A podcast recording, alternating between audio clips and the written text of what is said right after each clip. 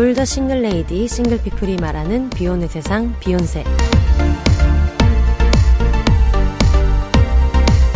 안녕하세요. 저는 해방촌 비욘세입니다.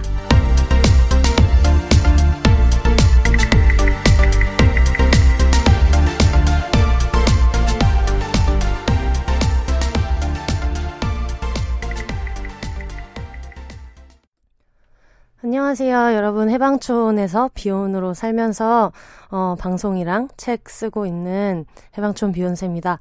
갑자기 자기소개를 해가지고 어 뭐야 생각하시는 분들 계실 수 있는데 중간에 비욘세를 어떤 특정 에피소드에서 추천받아가지고 중간에 들어오시는 분들이 많으시더라고요. 그래서 자기소개를 좀 같이 넣어주면 좋을 것 같다 이런 얘기를 들어가지고 항상 그 청취자의 의견을 반영하고 있는 비욘세이기 때문에 앞으로는 앞에 소개 멘트를 같이 좀 드릴 것 같고요. 저희 게스트분들도 나오면 같이 좀, 좀 더 예전보다 친절하게 어, 설명을 드리도록 하겠습니다.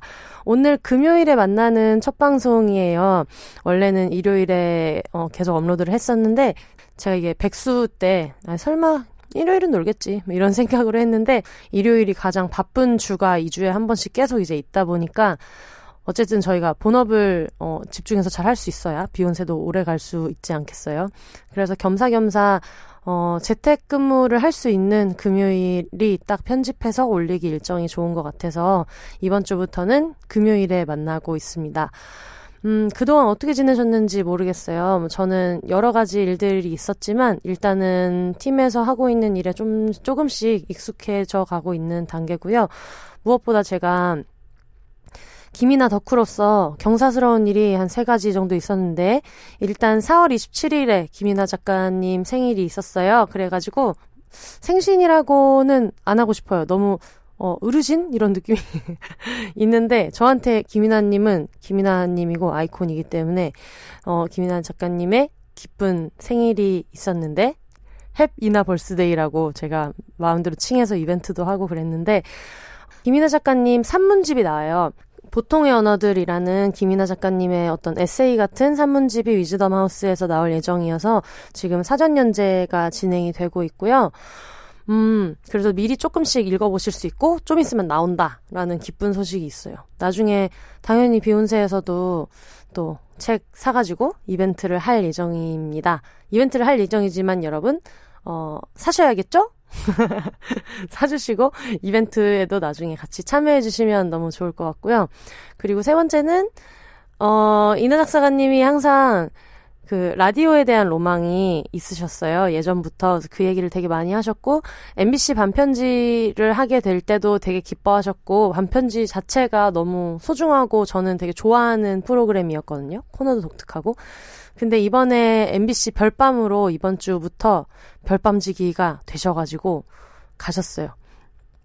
물론 반, 반편지가 저 같은 팬도 그렇고 이나 작가님 본인한테도 되게 소중한 프로인데 별밤은 또 별밤대로 또또 다른 의미가 있는 프로여서 너무 좋더라고요. 그래서 지금 첫 주에만 기념으로 그러는 건지는 모르겠는데 역대 별밤지기님들이 나오시고 계셔서 이문세님 전화 연결도 했었고 이정님이 나오셔가지고 막 그 당시 꽁트도 재현해주시고 옥주현님도 나오시고 그랬어서 되게 좀 정겨워요 요즘에 그 들으면. 그리고 노래도 아무래도 그 많은 폭넓 폭넓은 연령대가 듣는 방송이어서 옛날 노래도 되게 많이 들을 수 있고 요즘 노래 중에서도 제가 막 그냥 막 멜론 탑백 이런 데에 없는 노래들도 들을 수 있어서 그게 되게 좋아가지고 요즘 일상은 거의 어 10시부터 12시, 밤 10시부터 12시에 본방을 하니까 그때 집안일을 다 몰아서 하고 있어요. 이걸 들으면서 양손이 어차피 자유롭지 않고 핸드폰으로 미니를 틀어놓으니까 그렇게 일을 하고 있어서 빨래를 갠다거나 뭐 다음 날 해먹을 음식을 미리 이제 뭐 준비한다거나 뭐 국 같은 건 미리 끓여놓으니까 그런 걸 준비한다거나 그런 거를 10시부터 12시까지 하고 음 뭔가 누군가한테 몇 시까지 넘겨줘야 되는 어떤 급한 일이 아닌 이상은 차라리 그 뒤에 새벽에 일을 하고 이런 식으로 조율을 해서 지내고 있습니다. 그렇기 때문에 최근에 한, 어, 시덥잖은 카톡을 보냈더니 이게 재미가 없어서 그런지 이놈이 답을 안 한다 싶으신 저의 어떤 지인 여러분. 10시부터 12시에 MBC 라디오 어플 미니에 보시면 생방송 들으면서 이 노래가 좋네, 안 좋네, 어, 안 좋다님 거의 안 하겠죠? 그러고 있는 저를 만나실 수 있어요. 뒷덜미를 잡으실 수 있고, 같이 여러분, 같이 갑시다. 같이 덕질합시다. 이런 말씀을 드리고 싶습니다. 저희가 항상 비욘세는 청취자분들이 굉장히 좌지우지할 수 있는 프로다 이렇게 말씀을 드리는데 음 메일로 온 사연을 보고 어 그러면은 이거를 좀 해보면 좋을 것 같다 싶어서 이번 특집 전국 비혼 어, 동네 자랑. 지가 지은 제목인데 왜 이렇게 발음을 못하는 걸까요? 전국 동네 아니지. 전국 비혼 동네 자랑. 전국 비혼 동네 자랑. 전국 비혼 동네 자랑을 하게 됐어요. 그래서 계기가 된 알마님이 보내주신 메일을 같이 한번 들어보면 좋을 것 같아요. 비욘세님 안녕하세요. 큰일은 여자가 해야지 출연하신 방송 듣고 비욘세까지 따라오게 된 청취자입니다.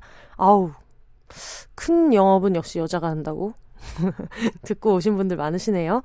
걸어서 한 장 속으로와 난 슬플 땐 봉춤을 춰 작가님이 같은 분인 걸 알고서 놀랬고 게스트로 출연하신 방송에서의 호쾌한 언변에 깔깔 웃다 보니 어느새 비욘세까지 다 들어버렸어요. 장명 천재 작가님 요즘은 이 깨알같이 재미난 제목이 모두 한 사람에게서 나왔다는 걸 알리고 다닌답니다. 어머, 감사합니다. 기본적으로 이렇게 어, 생각을 깊게 하는 편이 아니고요.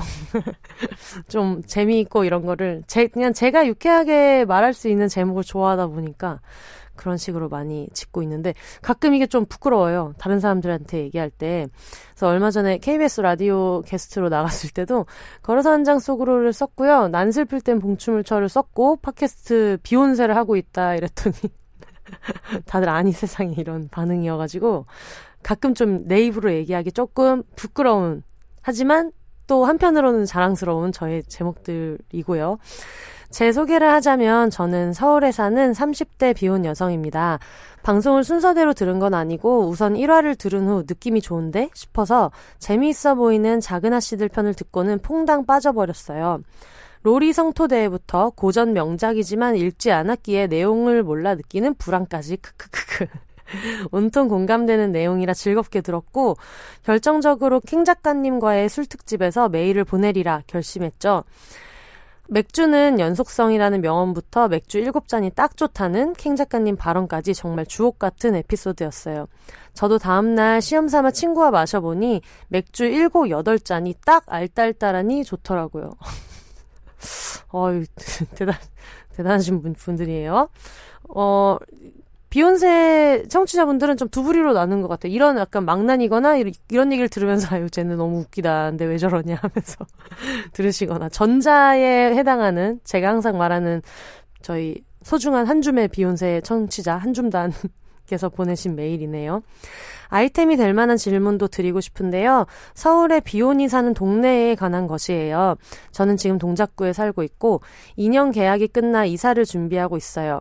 지금 사는 동네의 분위기나 인프라, 교통 등등 많은 부분에 만족하지만 새로운 곳에 살아보고 싶어 고민 중이에요. 음. 사실 이 특집을 하게 된 이유이기도 한데 비혼으로 사는 거에 제도적으로 불리한 점도 많지만 어, 제도와는 상관없이 그냥 비혼이 갖는 형태, 특히 1인 가구 비혼이 갖는 형태 덕분에 갖는 이점이 있는데, 그거를 우리끼리 좀 동네방네 얘기해보자 하는 의미도 있었어요. 아무래도 어떤 가족이 있거나 그런 분들은 한번 이사를 할 때 가야 되는 지역이 되게 한정되잖아요. 애들 학군을 생각하시는 분들도 있고, 아이가 없으신 경우에도 이 어쨌든 누군가와 협의를 해야 되고 그 사람의 뭐 직장 위치나 생활 패턴 이런 걸 고려해야 되는데 저 같은 경우에는 해방촌에 살고 싶어서 사는 거거든요. 뭐 위치나 뭐 일적인 부분이나 여러 가지 있겠지만 그래서 내가 조금 다른 데보다 서울 중심으로 들어오기 때문에 같은 가격의 평수 같은 게 좀 작아지고 이런 거를 감수하는 것도 그냥 나만 오케이 해주면 되는 거니까 그런 결정에 따라서 내가 원하는 동네에 사는 게 좋은 것 같아가지고 뭐 우리가 언제까지 이렇게 비오네 힘든 점만 얘기할 거냐 좋은 건 또 좋은 대로 같이 즐겁게 얘기하면은 별거 아니지만 그런 것도 용기가 될 것 같아서 준비하게 됐고요. 은평구에 페미니스트가 많이 모여 산다는 이야기를 들었지만 출퇴근길이 멀어서 회사가 강남인지라 일단 제쳐둔 상태이고요. 음, 이거 은평구에 1인 가구 여성분들 모임이 좀 활발한 것으로 알고 있어요. 그 은평 시스터즈라는 트위터 계정도 제가 follow하고 있고, 어, 기사도 몇 번 본 것 같아요. 그래서 이분들 나름대로 이렇게 막 오픈 채팅방 그런 것도 갖고 계시고 같이 좀 되게 이렇게 느슨하게 연대하는 분들 얘기를 들어서 진짜 그러네요. 아 근데 은평구에 페미니스트가 많이 모여 산다. 이거 너무 구 슬로건 같은 거 아니에요? 은평구 개이득. 어, 너무 멋진데? 해방촌 사람들 분발해야 될 것 같고요. 은평구에 살고 있는 은평구의 멋진 1인 비혼 가정 페미니스트 여러분. 어떻게 지내시고 있는지 같이 동네 소개, 우리 동네 자랑 같은 것도 보내주셔도 너무 좋을 것 같아요.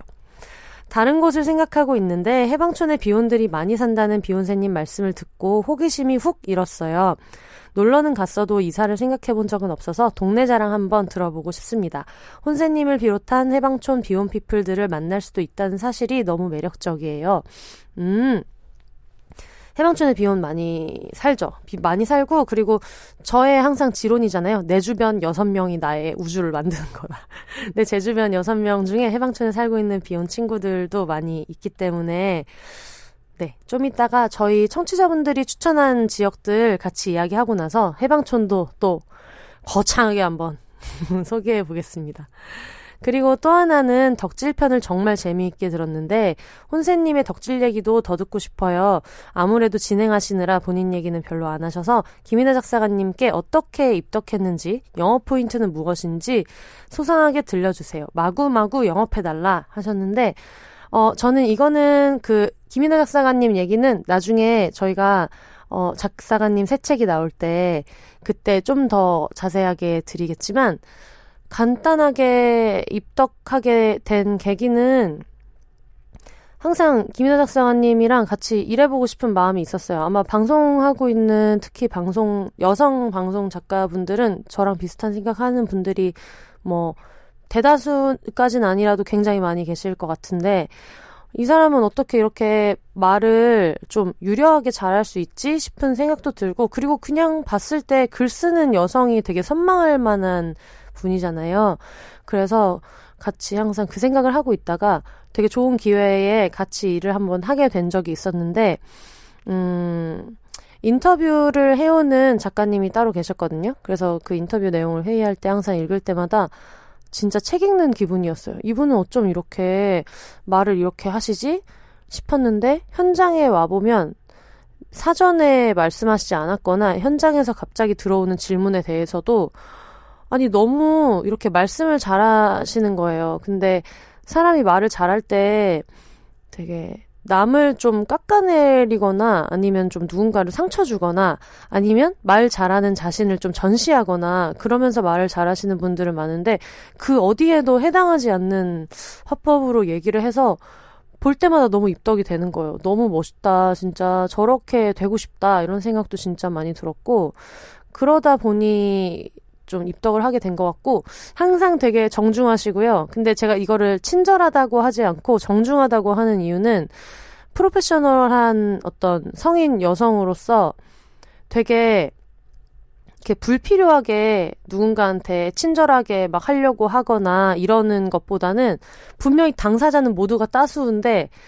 제작진의 영역을 항상 존중해 주시고 이런 것들이 어, 너무 좋더라고요. 그래서 뭐 이래저래 입덕이 되게 됐고요. 근데 그러다 보니까 이제 점점 같이 일을 하면서 눈을 못 마주치게 되었고, 어.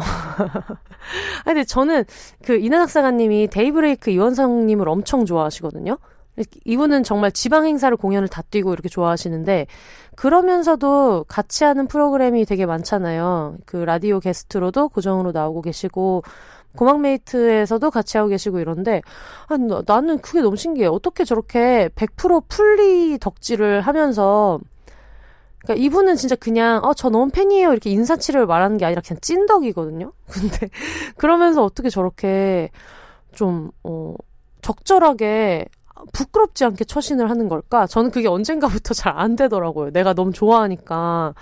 그래가지고, 그러고, 그러면서 이제 같이 일하면서 마음속에 이제 몰래 허벅지를 찌르면서, 아, 또 멋있다 하면서 덕질을 했고, 마지막에, 어, 저의 어떤 덕심을 오픈하고 편지를 이제 드리고, 제가 이제 건강상의 문제로 프로그램을 이제 그만두고 한 3개월을 쉬었는데, 그 때 그 사이에 문학동네에서 김이나의 작사법 recover edition이 나오면서 book talk를 했어요.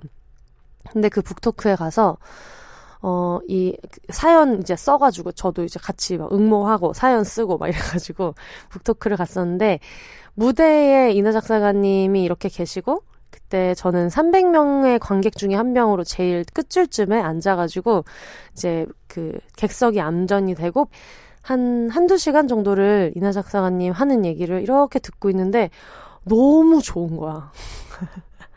그러니까 나는 그렇게 여러 가지를 멋지게 할 수 있는 사람은 아닌데 그냥 덕질할 때가 너무 편안한 거예요. 이 사람을 진짜 그냥 이렇게 멀리서 이렇게 쳐다본 적이 없었어서 아 진짜 저의 제가 아주 10대 때 이후로 굉장히 강렬하게 덕질을 하고 있는 상대가 김이나 작사가님이고요. 어, 이분을 제가 좋아하는 이유를 앞에서도 얘기했지만, 음, 모두가 같이 일하면서 그걸 발견할 수는 없으니까, 별밤을 한번 여러분 들어보세요. 들어보시면 진짜 한 30분만 들어도 왜 좋아하는지를 아실 수 있을 거예요. 아직 마흔 초반밖에 안 되셨는데, 할 수 있는 경험의 양이 한정적인데도 어떻게 이렇게 모든 사연에 약간 입에 발린 말이 아니라 어 이런 이런 거 되게 좀 어려운 부분이 있겠던데 아니면 아 이건 정말 너무 대단한 것 같은데요? 하면서 한 사람 한 사람 너무 이렇게 둥기둥기 해주고 좀 공감을 잘해줄 수 있지? 싶은 생각이 들어서 진짜 너무 좋아하는 분이고 그리고 글을 쓰는 사람으로서 그리고 여성으로서 저보다 한 여섯 살 많으신가? 그런데 음 그렇게 꾸준히 계속 어떤 히트작을 아웃풋을 내고 있는 프리랜서잖아요. 저가 제 입장에서는 그런 내가 선망하는 비슷한 직구는 아니지만 어쨌든 약간 뭐 크게 카테고리로 묶으면 비슷할 수도 있는 분이 나의 최애라는 게 삶의 질과 어떤 방향 설정에 엄청난 도움이 됩니다. 짧게 얘기하기로 해놓고 또 죄송합니다. 나중에 제가 그 이벤트 할 때 다시 한번 어떤 소소한 예, 이야기 많이 해볼 거고요. 여러분 MBC 미니창에서 만나요. 저 본명 다 아시잖아요. 광민지라고 해서 거기에 누가 막 이렇게 자꾸 막 안녕하세요 출석 체크합니다 한 사람 광민지 있어. 아, 설마 이 광민지가 그 광민지 아니겠지 생각하시겠지만 맞을 확률이 되게 높고요. 같이 들읍시다 별밤. 어. 아유, 무슨 얘기를 하고 있었지? 아, 그쵸. 메일을 읽고 있었죠. 모쪼록 자주 업데이트가 기다려지는 새로운 팟캐스트가 생겨 무척 기쁩니다. 혼세님 만나 뵙게 될 날을 고대하고 있을게요. 하시면서 이제 F&B 잡지 에디터로 일하고 계신다고 인스타그램이랑 이제 알려주셨어요. 어, F&B가 제가 알기로 food and beverage 인가요?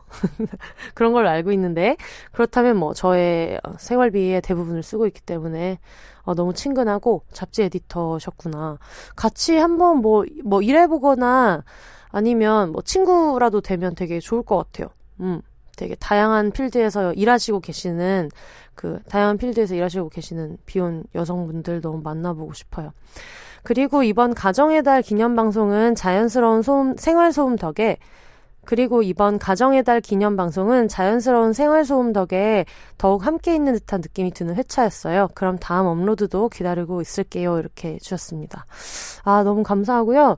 일단 가정의 달 특집으로 저희가 람 기자님네 옥상에서 마이크를 가지고 올라가서 방송을 했었는데 이걸 되게 들을수록 너무 죄송한 게 물론 이런 저희 관대하신 분들이 이렇게 되게 생생하다 재미있다 이런 피드백을 주시는데 물론 부정적인 피드백은 그냥 얘기 안 하고 그냥 안 들어버리 안 들어버리시는 분들도 물론 계시기도 하고 이게 막 말하기 어려우니까 얘기를 안 하시는 분들도 많이 계셨을 것 같아요. 사실 듣기 되게 불편하셨을 거예요. 저는 저는 들어보니까 되게 불편하더라고요. 그게 다섯 명이 올라가서 얘기를 하는 건데 제 마이크에 그 윈드 브레이커라고 그러죠. 이렇게 대가리 뿅 있는 거. 그게 없었어서 어, 옥상에서 방송을 하다 보니까 바람 소리나 이런 게 많이 들어가가지고 지금은 구매를 한 상태인데 그 상태로 듣다 보니 잡음도 좀 많았고 그리고 다섯 명이 녹음을 하다 보니까 어떤 분은 목소리가 되게 작고 이랬는데 그거를 이제 증폭시킬 때 잡음이 더 심해지고 이런 것들도 있었어가지고 고민을 좀 많이 하다가 올리기는 했거든요. 근데 친구들이 너무 재미있게 너무 좋은 얘기들을 많이 해줘가지고 게다가 좀 그런 비혼들끼리 모여있는 커뮤니티 같은 느낌의 일상을 좀 보여드리고 싶은 마음도 있었어요. 그래서 약간 들으시기 불편하실 수도 있는 음질로 업로드를 했는데 그거를 되게 컨셉으로 봐주셔서 너무 감사하고요. 어쨌든 조금씩 조금씩 더 음질이나 이런 것들은 개선할 수 있는 방법을 찾아보면서 좀 다양하고 생생한 얘기 많이 전해드리도록 하겠습니다. 그러면 본격적으로 청취자분들이 보내주신 전국 비혼자랑 들어보겠습니다. 어, 제가 이 얘기를 꼭 하고 싶은 이유는 비혼의 장점이라는 게 있잖아요. 우리가 그 운신의 폭이 되게 넓다는 게 엄청난 장점이고 1인 가구라서 제도적인 불리한 점이 굉장히 많은데 그 와중에도 우리는 어 자녀 교육이나 뭐 학군이나 이런 거를 크게 신경 쓸 필요가 없고 어, 원하는 주거 공간 같은 것도 파트너랑 굳이 상의하고 이러지 않고 살 수 있다는 게 비혼 중에서도 1인 가구인 분들의 장점인 것 같아서 그 얘기를 한번 해보려고 여성, 비혼, 1인 가구 여러분들의 이야기를 좀 받아봤어요. 네, 먼저 수원에 사시는 민구멍구님께서 보내주셨습니다. 어, 수도권에 안 사시는 분들도 계시기 때문에 심지어 어, 저희 최근 일주일 동안 들은 청취자 중에 20%가 여러분 어디 분들인지 아세요? 맞춰보세요. 저, 루마니아. 너무 신기하죠? 이게 팟빵에서 보면은 국가가 나오거든요? 근데 전체에 루마니아가 4% 정도로 어, 되게 많다 이랬는데 루마니아인 거예요. 그래서 어, 이게 뭐 VPN이나 뭐 이런 것 때문에 그런가? 뭐 이런 생각도 들고 어, 떻게 그렇게 됐는지 모르겠는데 혹시 루마니아 교민분 계시면 누가 영업을 했, 했는가 어, 알려주시면 제가 굉장히 크게 감사 인사를 올리도록 하겠습니다. 하여튼 그 정도로 많기 때문에 지역 설명을 계속 드릴게요. 수원 인근에 안 사시는 분들이나 수원이 생소하신 분들도 계시니까 수원은 일단 거리 자체는 서울에서 막 그렇게 가깝지는 않아요. 서울에서 가까운 어, 경기도라고 하면 뭐 저희 어머니 아버지가 살고 계시는 뭐 광명이나 이런 데는 진짜 가까운데 수원은 조금 떨어져 있기는 하지만 워낙 수원 자체도 좀 큰 도시이기도 하고 경기도 중에서 인프라도 되게 잘 돼 있고 저희 언니도 수원에 살았었거든요. 일단 서울로 가는 교통편이 되게 잘 돼 있어서 강남 쪽에서 일하시는 분들이 특히 수원에 되게 많이 사시는 그런 도시이고요. 민구멍구님의 어, 사연입니다. 안녕하세요, 비욘세님. 요즘 비욘세에 푹 빠진 애청자입니다. 사실 어렸을 땐 다들 왜 에세이를 읽고 듣고 보는지 몰랐는데, 나와 비슷한 삶을 사는, 또 나와 비슷한 가치를 추구하는 분들의 이야기를 들으니 정말 힐링이 되고 힘이 되더라고요. 특히 비욘세님께서 해주시는 세심하고 다정한 말들이 모이고 쌓여서 제 삶에 따뜻한 자양분이 되고 있어요.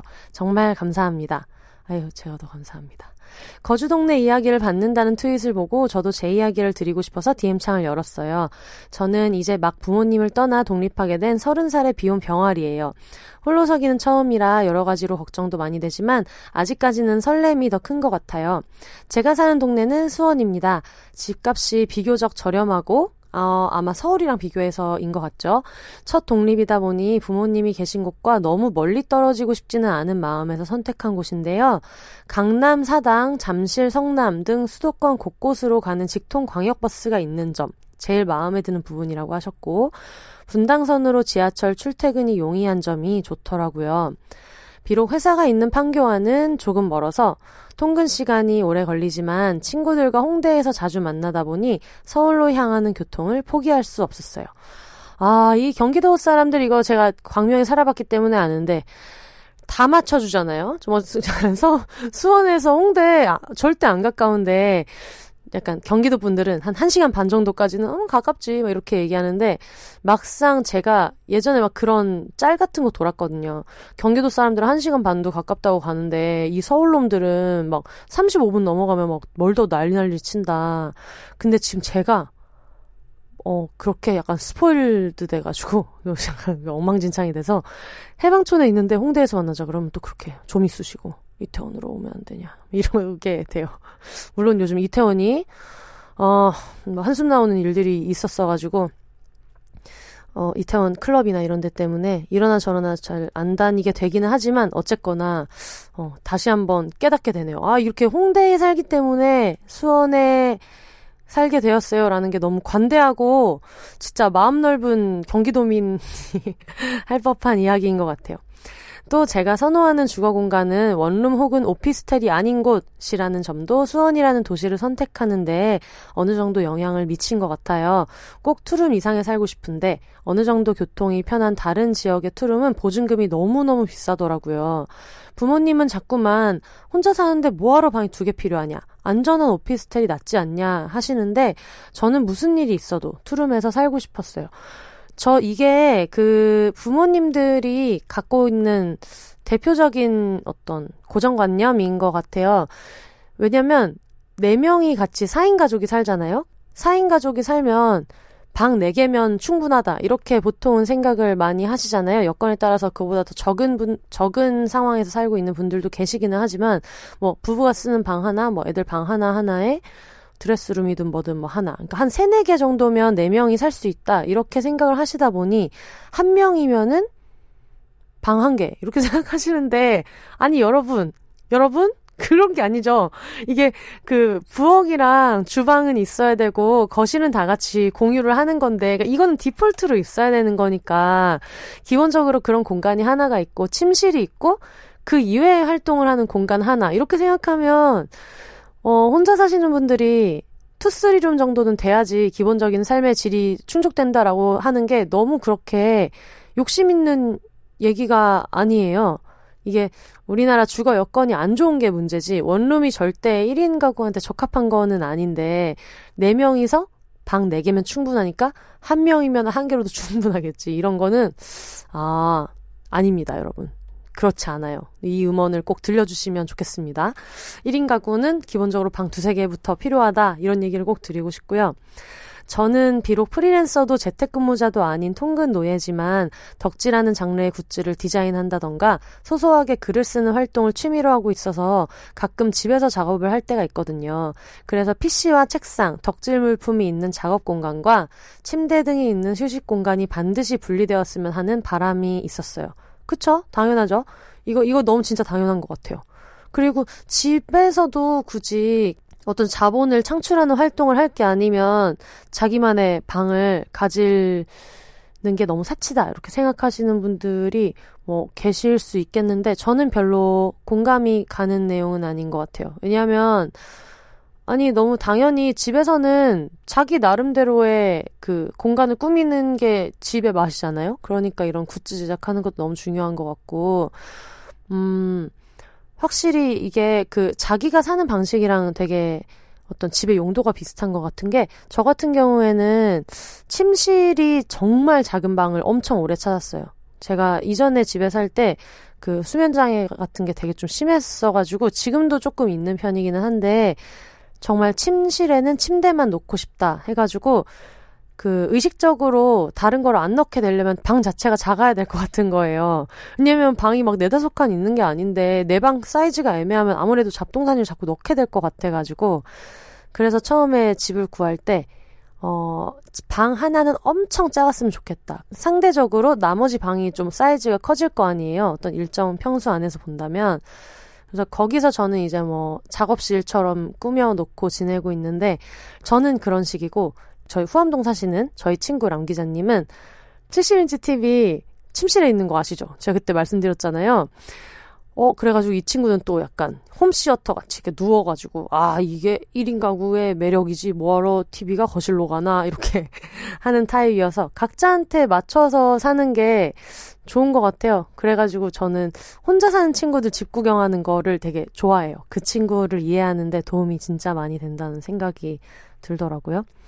사실 부모님 외에도 주변에 많은 사람들이 왜 혼자 살면서 굳이 투룸에 살려고 하냐, 결혼도 안 했으면서 왜 방이 두 개나 필요하냐, 너네는 왜 방 두 개 이상이 필요하냐? 둘이 같이 자는데? 어? 고척돈만한 큰 방 하나에 침대 놓고 아주 알콩달콩 살면 되지. 이런 얘기를 왜 하는지 모르겠어. 저는 제 주변에 결혼한 사람 중에서는 이런 얘기 하는 사람들이 점점 제가 이렇게 너무 막 나를 세워서 그런지 줄어가고 있어서 이런 거에 좀 둔감해졌다가 한 번씩 이제 읽으면 이제 같이 승질이 그쵸 여러분 너무 그렇지 않아요? 음, 끼고들 있어. 음, 낭비다, 사치다, 혼자 살기에 투룸은 너무 넓다 하는 말들을 굉장히 많이 해서 조금 흔들리기도 했었어요. 그런데 그때 비욘세 팟캐스트 첫 화를 듣고 내가 살고 싶은 집에서 내가 살고 싶은 방식대로 사는 삶의 용기를 얻어 제 결정을 소신있게 밀어붙일 수 있었답니다. 그래서 지금은 아주 아주 만족 중이에요. 이게 다 비욘세 덕분이에요. 오, 너무 훈훈해. 근데 이런 분들은 여러분 다 우리 다 아시죠? 그냥 본인이 그런 타입의 사람인 거예요. 근데 약간 뭐랄까 삶의 몸의 밴 습관 자체가 무슨 일이 있을 때 어 이거 생각해 보니까 이분 덕분인 것 같아. 이런 감사하는 DNA가 좀 탑재돼 있는 이런 친구들 저도 주변에 있거든요. 어, 너무 이런 보람 있는 말씀 해주셔서 너무 감사합니다. 혼세 작가님의 거실이 목골인 것을 어머니께서 굉장히 마음에 안 들어 하시더라는 이야기도 너무 제 상황과 비슷해서 많이 웃었답니다. 제가 고른 집도 구조가 특이하거든요. 거실과 작은 방과 큰 방이 차례로 나란히 있어서 복도가 있는 듯 없는 듯한 구조. 하지만 저는 마음에 들어요. 어, 이거 약간 어릴 때 피아노 학원 구조인 것 같아요. 제가 알아보는 집 중에 이런 데가 가고 싶은 데가 좀 있었어요. 이게 공간 분리가 되게 잘 돼 보여서 집 전체가 좀 정돈돼 보이는 느낌이 있어서 좋았는데 거기 막 이렇게 등기부등본 뗐더니 깔려있는 막 이런 부채 같은 게 많아가지고 못 갔던 기억이 나네요. 저도 좋아해요. 이런 구조 진짜로. 비교적 가격이 저렴한 원룸촌으로 가지 않은 이유 중에는 치안 문제도 있었어요. 사실 지금 동네의 치안은 아직 잘 모르겠지만 예전에 살았던 동네보다는 낫지 않을까 싶어요. 그곳에 살았을 때는 속옷도 많이 도둑 맞았고 어, 술 취한 아저씨한테 끌려갈 뻔한 적도 있었고, 현관문을 열었더니 웬 처음 보는 남자가 집 앞에서 담배를 피우고 있다든가, 너무 많은 일이 있었던 거 아니에요? 근데 근데 여러분 아시죠? 이런 일 많잖아요. 그쵸? 이게 진짜 혼자 사는 사람들이 아니면 좀 잘 몰라. 이런 얘기를 진짜 주변에서 많이 듣게 되는 것 같아요. 음. 그런 일들이 많아서 112 번호를 누르는 게 일상이었거든요. 거기는 아파트나 빌라보다는 단독주택이 많고 집값이 굉장히 저렴한 동네였어요. 그래서 이번에는 일부러 아파트와 빌라가 밀집된 적당한 집값이 형성된 동네를 골랐답니다. 음, 근데 이게 좀 안타까운 게 아파트랑 빌라가 밀집한 지역이어도 이거를 겪으시는 분들이 있어요.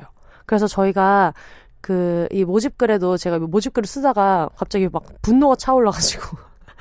뭐, 여자, 여성이 살기 좋은 동네를 알려주세요. 라고 글을 쓰다가, 아니, 그런 동네가 어딨어, 우리나라에. 솔직히 없죠.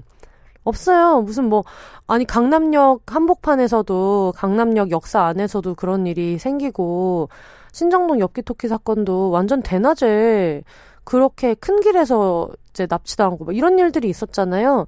그러다 보니까 음, 좀 씁쓸한 것 같아요. 나름대로 되게 찾아간다고 찾아가지만 결국은 좀 이런 말 하고 싶지 않은데 조심해야 된다는 게 사실 이게 우리가 조심할 일은 아니고 세상이 바뀌어야 되는 건데 맞아요. 정말 이런 거를 보면은 마음이 아파요. 이런 고민을 해야 된다는 것 자체가. 친구가 아파트나 초등학교가 근처에 있는 집을 고르는 게 안전하다고 조언해 준 것도 큰 도움이 되었고요. 음, 아무래도 CCTV도 있고, 그, 뭐지? 제한 속도도 있다 보니까 그런 것도 좋은 것 같아요. 그리고 그, 그 학교 주변의 근거리 몇 킬로 안에는 뭐 이런 영업시설을 만들 수 없다 이런 것도 있잖아요. 음, 좋은 것 같네요. 솔직히 여성이 살기 좋은 도시가 과연 있을까 싶어서 가끔은 슬퍼지고 화도 나지만요. 어, 너무 공감돼요. 수원의 매력은 뭐니 뭐니 해도 교통 같아요. 물론 서울보다 편할 수는 없겠지만 서울보다 경기도 수도권을 선호하는 분들께는 좋은 선택지가 되지 않을까 싶어요. 서울로 향하는 루트도 다양하고 다른 경기도로 이동하기에도 편하고요. 대중교통도 잘 되어 있어서 편한데 도로도 잘 뚫려 있어서 만약 자차가 있다면 더더욱 편할 것 같아요. 팔달문 쪽으로 조금만 나가면 예쁘고 개성 있는 개인 카페도 많고 공예 공방들도 많아서 그곳을 탐방하기에도 참 좋답니다. 하지만 일부 동네는 여전히 범죄가 빈번하게 일어나는 곳이고 차마 입에 담기도 힘든 끔찍한 사건과 성내, 성매매 업소가 즐비한 곳도 있으니 어, 집만 보지 마시고 오실 비온 분들께서는 밤에도 그 동네 주변을 돌아다녀 보시는 게 좋을 것 같아요. 이거 공인중개사에서도 한번 알려줬었어요. 낮에 그 이렇게 집 보러 다닐 때는 거의 낮 시간이 많은데 좀 늦은 시간 한 11시 정도에 한번 그 동네를 다시 한번 쭉 돌아봐야 된다. 좋은 팁인 것 같네요. 저는 수원 이곳저곳에서 오래 살았기에 어떤 동네가 위험하고 어떤 동네가 괜찮은지 조금 알아서 집을 고르는 데에 조금 수월했지만 수원 전체가 괜찮은 곳이냐 하면 그건 절대 아니거든요.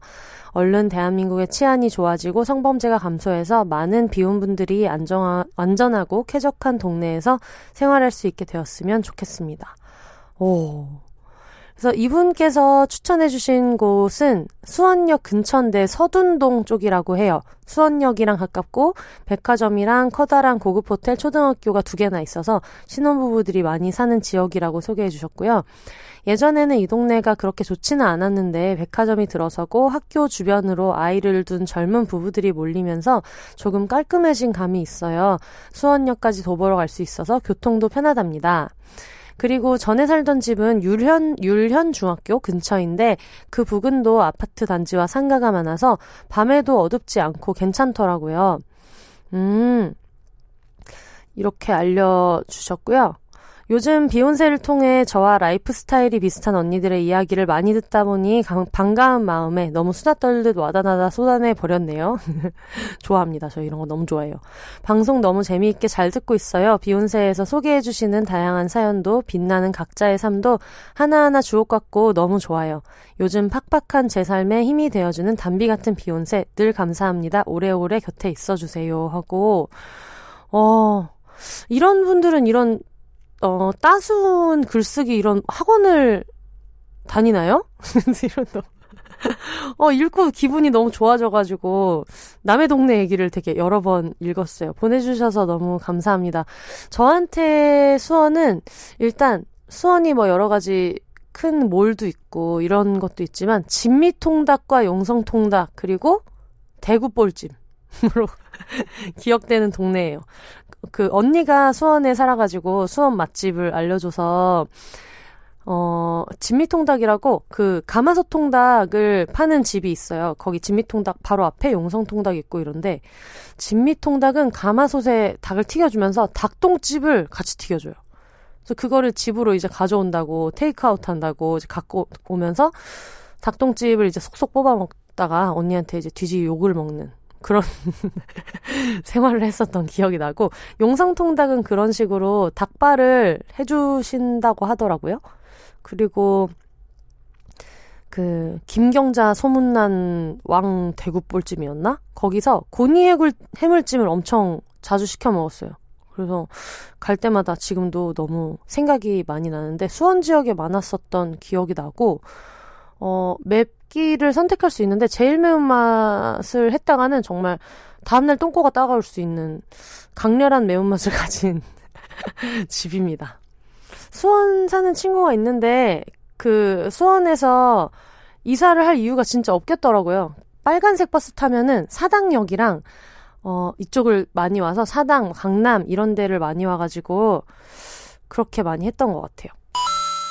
경기도 이야기를 한 김에 어, 트위터로 케이파크 님이 보내주셨어요. 고양시 행신동에 삽니다. 고양시 여러분 어, 아시죠? 고양시를 SNS 같은데 공식 SNS를 가보면 고양이 캐릭터가 행사 같은 거 설명하면서 뭐 올고양 안 올고양 하는 그런 동네입니다. 진, 진짜 그래요. 그래서 항상 되게 인상적이었는데 고양시 행신동에 삽니다. 서울 북부와 서부 접근성이 좋고 어, 맞아요. 서울에서, 그니까 그, 서울이 이렇게 있으면은 서울 진짜 딱 북서부 쪽 이쪽에 위치해 있어가지고 주거 비용이 비교적 저렴한 편이고 동네도 조용하고 차분해서 좋아요. 취향에 따라서는 좀 심심하다 느낄 수는 있지만요. 이케아 스타필드 등 가깝고 큰 병원들도 가까운 게 장점입니다. 여행 좋아하는 분이라면 김포, 인천공항 등이 가깝고 경의중앙선 행신역에서 KTX 이용 가능한 것도 장점입니다. 이런 게 진짜 되게 좋은 정보인 것 같아요. 각자 중요하게 생각하는 가치가 다르고 라이프 스타일이 다른데 여행 좋아하시는 분들은 진짜 행신동 좋겠네요. 물론 여행만을 기준으로 일상생활의 어떤 장소를 정하는 게 어, 가치관에 따라서는 좀 특이하다 생각하실 수도 있지만 여행 갈 때 초반에 이동하느라 짐 빠지는 걸 진짜 싫어하시는 분들이 있더라고요. 그리고 꼭 서울 중심에 살아야 할 어떤 필요를 못 느끼는 분들도 훨씬 많을 거고, 음, 좋은 것 같아요. 감사합니다. 이제 서울로 넘어와 볼게요. 먼저 강남. 강의 진짜 남쪽에 있는 강남 지역에 사시는 이선호 최고님이 보내주셨어요. 어, 전진 씨 결혼하신다던데 행복하시기를 바랍니다. 앤디 씨 좋아하시는 것 같아요. 이선호 최고인데 푸사가 앤디 님이어가지고. 안녕하세요, 비욘세님. 저는 강남구 신사동 1인 가정입니다. 곳곳이 여성 안전지역 이라서, 아, 그, 이렇게 정해놓은 데 있죠. 그 가로등도 밝고 막 이렇게 항상 새벽에도 환하게 가로등이 켜져 있는 곳이에요. 그렇다고 해서 안전한지는 모르겠어요. 전국에 사는 여자분들이 하시는 얘기죠. 밤이면 술 취한 사람들이 돌아다니니까요. 저 포함 크크크크크. 8개월 후 전세 계약이 끝나는데 연장 안 해주면 어쩌죠? 내 집 없는 서러움. 1인 가정은 청약 순위도 낮죠. 하루에도 수백 채씩 올라가는 아파트에 제가 살 수 있는 아파트가 없다는 슬픈 현실. 왜 국가가 주는 집에 대한 혜택에 1인 가정에 대한 지원은 하나도 없는 겁니까? 얘기를 하다가 화가 나셨고 1인 가정은 혼자 열심히 벌어서 이자 내고 관리비 내고 집세 내는데 너무 슬픕니다. 평생 전세로 살아가기로 마음 먹었습니다. 청약 가산점 주지 않아도 혼자 잘 먹고 잘 살 겁니다. 여러분 혼자 사세요. 느낌표 다섯 개를 찍으시면서 새벽에 술 마시고 늘어놓는 집에 대한 한탄이었습니다. 감사합니다 해주셨는데 아 너무 공감돼요 진짜. 그러니까 물론 저는 아파트를 선호하진 않지만 그렇다고 뭐 빌라 살 때는 뭐 혜택이 더 있냐고. 그러니까 진짜 1인 가구의 위주의 정책이 없는 것이 너무 힘든 일인 것 같아요. 아, 신사동이면 맛집도 진짜 많겠네요. 어디 쇼핑하러 다니기도 좀 편할 것 같고. 음. 강남구민의 이야기 들어봤고요. 그리고 송파구에서 보내주신 분이 또 계셔가지고 송파구 이야기를 좀 나눠볼게요. 투어스님께서 송파구 파크리오 살아요. 잠실나루역 2분 거리라서 교통 정말 편리하고요. 운전할 땐 올림픽대로 강변북로 양방향 모두 탈 수 있답니다. 한강과 올림픽공원 산책하거나 자전거 타기 좋아요. 영화관, 콘서트홀 걸어서 다녀올 수 있는 것도 너무 좋아요. 영화 보고 걸어오고 공연 보고 걸어오고 하는 생활에 익숙해지면 주차도 귀찮아져요.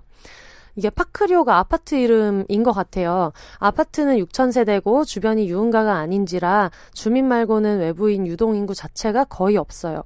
아파트 내에 경비 초소나 CCTV 있는 건 물론이고 대부분 가족 단위로 또는 안정된 1인 가구 사는 대단지 아파트다 보니 새벽 2, 3시에 걸어서 퇴근해도 한 번도 불안한 적이 없어요. 한강 잠실지구와 올림픽공원 모두 가족 단위 방문객도 많은 편이라 괄호 열고 어떤 곳은 술 먹으러 나온 젊은 사람들 위주라 같은 한강 같은 공원이라도 분위기가 아주 달라요. 안전하고 전장코 건강한 에너지가 흘러요. 잠실 만세 해주셨습니다. 그렇구나. 아, 잠실 되게 좋죠. 진짜 한강도 가까워가지고 자전거 타고 이러기도 너무 좋고, 그쵸? 그리고 강남 쪽에 사무실이 있는 분들은 그것도 좋을 것 같고, 2호선이니까 그것도 좀 편할 것 같아요. 잠실나루역도 2호선 이겠죠? 어, 이거 한번 확인해 봐야겠네요. 어쨌든 이분은 뭐 역세권이시니까, 2분 거리니까. 근데 이 집 가격이 16평에 8, 9억이에요. 여기서 아이 이렇게 생각하실 수 있겠는데 어, 비혼 여성은 물론 다른 분들도 쉽게 살기 어려운 집값이잖아요. 아마 안전하고 즐겁게 살 수 있는 동네가 여기 아니어도 많을 텐데 그러려면 이런 경제적 환경이 뒷받침되어야 한다는 게 씁쓸하기는 해요. 그래도 번화가 유동인구가 많고 그래서 외부 사람 통행이 많은 동네는 비싸면서도 안전에 위협을 느낄 만한 동네가 많을 텐데 잠실나루역 파크리오는 정말 좋아요. 이사가야 해서 너무 슬픕니다. 유유 이렇게 해주셨어요. 음 16평에 8, 9억이면 와 비싸네요. 근데 아이 뭐 이런 걸 목표로 또 열심히 살아야지 뭐 어떻게 그리고 워낙에 뭐 비혼이신 분들 중에서도 으쌰으쌰 해서 8, 9억을 쥐고 계시는 이런 멋있는 분들이 또 계실 거기 때문에 어 이것도 좋은 정보인 것 같아서 같이 소개를 해드렸어요. 와, 진짜 다들 근데 신혼부부나 이런 분들은 무리해서라도 이런 아파트들 하잖아요. 사실 16평 정도면 둘이 살기에도 괜찮은 것. 같다는 생각이 저는 들어가지고, 아, 진짜 1인 가구를 위한 정책 같은 게 좀 더 많이 생겼으면 좋겠다, 이런 생각이 많이 들었어요. 제가 그, 이 잠실 얘기를 하다 보니까 석촌호수가 또 가까워요, 잠실에서. 그래서 석촌동에 살고 있는 친구가 있어가지고 그 친구한테 너는 왜 그 동네에 계속 사냐고 문의를 한번 해봤는데 여자 살기 정말로 좋은 동네다라고 하면서 제 친구 모란님이 알려주신 내용은 석촌동은 도보로 석촌호수가 있고 주변에 따릉이가 많아서 따릉이 타고 잠실 한강변 가거나 올림픽공원 가기가 좋아요. 무엇보다 덕질하는 여성이라면 콘서트 가기가 좋습니다. 아, 왔네요. 올림픽공원, 종합운동장, 예스24 공연장 다 가깝습니다. 콘서트 다니시기 정말 좋아요. 혹은 페스티벌 즐기기도 좋고요. 영화나 쇼핑하기도 좋고 큰 길가에 있다 보니 혼자 심야 영화 보기에도 좋습니다. 아무래도 치안은 다른 곳보다는 좀 나은 편이라 혼자 살고 증, 즐길 게 굉장히 많습니다. 라고 얘기해 주셨고, 어, 우리 진짜 막 공연 끝나고 올림픽 공원 막 이런 데 갔다가 돌아올 때 막막하고 이럴 때 많잖아요. 석촌동 그런 의미에서 진짜 되게 좋을 것 같아요. 그리고 서울숲에 살고 계시는 홍영은 님이 서울숲의 장점 또 얘기해 주셨어요. 어, 서울숲이 성수동인데, 어, 서울을 크게 봤을 때 약간 오른쪽? 오른쪽 이렇게 말하는 게 지리에서 너무 무식해 보인다. 동쪽이죠? 동쪽. 서울로 보면 약간 동쪽에 있고, 한강이 가까운 쪽에 있는 그쪽이 이제 서울숲인데요. 서울숲 사는 분의 이야기 들어볼게요. 서울숲에서 매일 조깅 산책 가능한 게 가장 큰 장점입니다. 한강변도 가까이 있고요. 그래서 반려동물 키우기도 정말 좋아요. 그리고 빵 덕후들에게 아주 좋습니다. 빵의 정석이랑 밀도라는 빵가게가 맛있습니다. 라고 해주셨어요. 이것도 빵 좋아하시는 분들은 이런 빵세권 빵세권 이런 게 엄청 중요하잖아요. 저 예전에 홍대 살 때 집 바로 앞에 포렌폴리나라는 그 바게트랑 이런 거 맛있는 빵집이 있었는데 어, 그때 정말 너무너무 행복했습니다. 그리고 박민영님께서 서울시 종로구 옥인동 결혼 전에 사시던 동네를 소개해 주셨는데 옥인동은 어디냐면 서울 북쪽에 이제 경복궁이랑 청와대가 있어요. 그래서 경복궁이랑 청와대 쪽을 기준으로 이제 약간 서쪽, 왼쪽. 어, 나는 지리 몰라서 왼쪽에도 우리가 네이버 지도를 열었을 때, 어, 경복궁 왼쪽, 이쪽에 있는 곳인데, 옥인동 이야기를 한번 들어볼게요. 동네가 조용하고 안전해요. 새벽에 혼자 산책 나가도 위험하다는 느낌이 든 적이 많이 없었어요. 청와대 주변 사법경찰도 많았고요. 하면서 물론 제가 살 때는 이명박근혜 때라서 경비가 더 상험했다. 광화문 서울역 쪽으로 출퇴근하는 싱글족이 많습니다. 수성동 계곡 앞 마을버스 종점인데 거기서 타면 광화문을 거쳐서 남대문까지 한 방에 가서 엄청 편했어요. 교보 가까워서 책 보고 싶으면 교보 걸어서 바로 걸어갈 수 있는 것도 좋았습니다. 초저녁 산책으로는 경복궁 한 바퀴를 돌면 5, 6km 정도 되는데 그 길이 정말 좋았어요. 라고 하시면서 어, 경복궁 북쪽이랑 청와대가 맞닿아 있는 곳이 원래 저녁 7시인가부터 통행이 안 됐었는데 지금은 그게 좀 더 통행이 가능하게 시간이 늦춰지거나 아니면 해제된 걸로 알고 있다고 팁 주셨고요. 오래된 동네라 오래된 맛집들이 많았어요. 불편한 건 대형마트가 없다는 점이었는데 이것도 적응되니 괜찮았어요. 산이 있어서 가슴이 탁 트이는 느낌이 좋았습니다. 진짜 이게 서울시에서 산이 있는 동네들이 뭐 많긴 많은데 되게 가깝게 뒷산이 있는 데들은 많이 없잖아요. 그런 것도 정말 좋은 것 같아요. 음. 그리고 집에서 5분만 걸어 올라가면 인왕산 숲길이어서 그것도 좋았다. 이렇게 얘기를 해주셨고요. 그리고 자양동을 소개해 주신 분이 계세요. 지금 동네 소개가 서울이 아무래도 좀 많은데 다른 지역 분들 사연을 너무 받고 싶었는데 아직은 많이 안 와가지고 서울이 아닌 지역인 분들도 많이 보내주시면 좋겠고 일단 이 얘기는 그냥 김영철의 동네 한 바퀴처럼 남들 뭐 하고 사나 그런 남일이지만 뭐 재미는 있네 이런 느낌으로 같이 들어주시면 좋을 것 같아요. 자양동 이야기 한번 들어볼게요. 네, 자양동은 서울 광진구고요. 어, 아까 얘기했던 그 동네들, 잠실 이쪽이랑 다 좀 가까워요. 어, 여기 있구나. 제가 또 지리에 되게 약해가지고. 자양동도 서울 동쪽에 있는 곳이고, 아까 소개한, 어, 종합운동장이랑 이런 데가 있는 잠실은 한강 남쪽인데, 여기는 이제 한강을 건너서 올라가면, 거기가 이제 자양동이에요. 어, 그렇네요. 저도 이런 거 잘 몰라가지고, 덕분에 검색하면서 보고 있습니다. 이은경 님이 보내주셨어요. 최고 장점은 골목 시장이 있습니다. 진짜 다 맛있어요. 그리고 도보로 한강 갈 수 있어서 집에서 폭식하고 한강 뛰면 소화 클리어. 여기 그 제 지인과 비욘세 청취자분들의 어떤 공통점인데 운동을 할 때 보통은 이제 한강 뛰면 뭐 다이어트가 저절로. 막 이게 아니라 그냥 소화가 잘 된다. 그런 얘기를 항상 해주시고 건대도 아주, 아주 많이 걸어야 하긴 하지만 도보로 이동이 가능해서 건대 술집에서 포금 폭식 후 집까지 걸어오면 술 깨고 소화도 클리어라 다시 시작할 수 있습니다. 아, 네. 저희랑 정서가 비슷하죠. 그리고 다른 동네보다 한강뷰 아파트가 싼 편이에요. 오! 음, 어린이대 공원 아차산도 가까이 있어요. 10대 때는 걸어서도 갔습니다. 30대부터는 도보로는 불가능이네요. 라고 하셨고요. 어, 그렇구나. 그래서 이 얘기를 하시면서 다들 이제 아차산 떡볶이 생각난다 하셔서 신토부리 떡볶이 얘기를 하셨어요. 이 동네, 이 자양동 이 동네에 맛있는 집이 되게 많은가 봐요. 그래서 떡볶이 이야기를 해주셨습니다. 예전에 저 그 떡볶이집 맛있어가지고 그 떡볶이집 근처로 이사간 분이 실제로 계셨어서 이런 얘기도 되게 좀 재밌네요. 그리고 트위터로 매기님께서 망원동 소개해 주셨어요.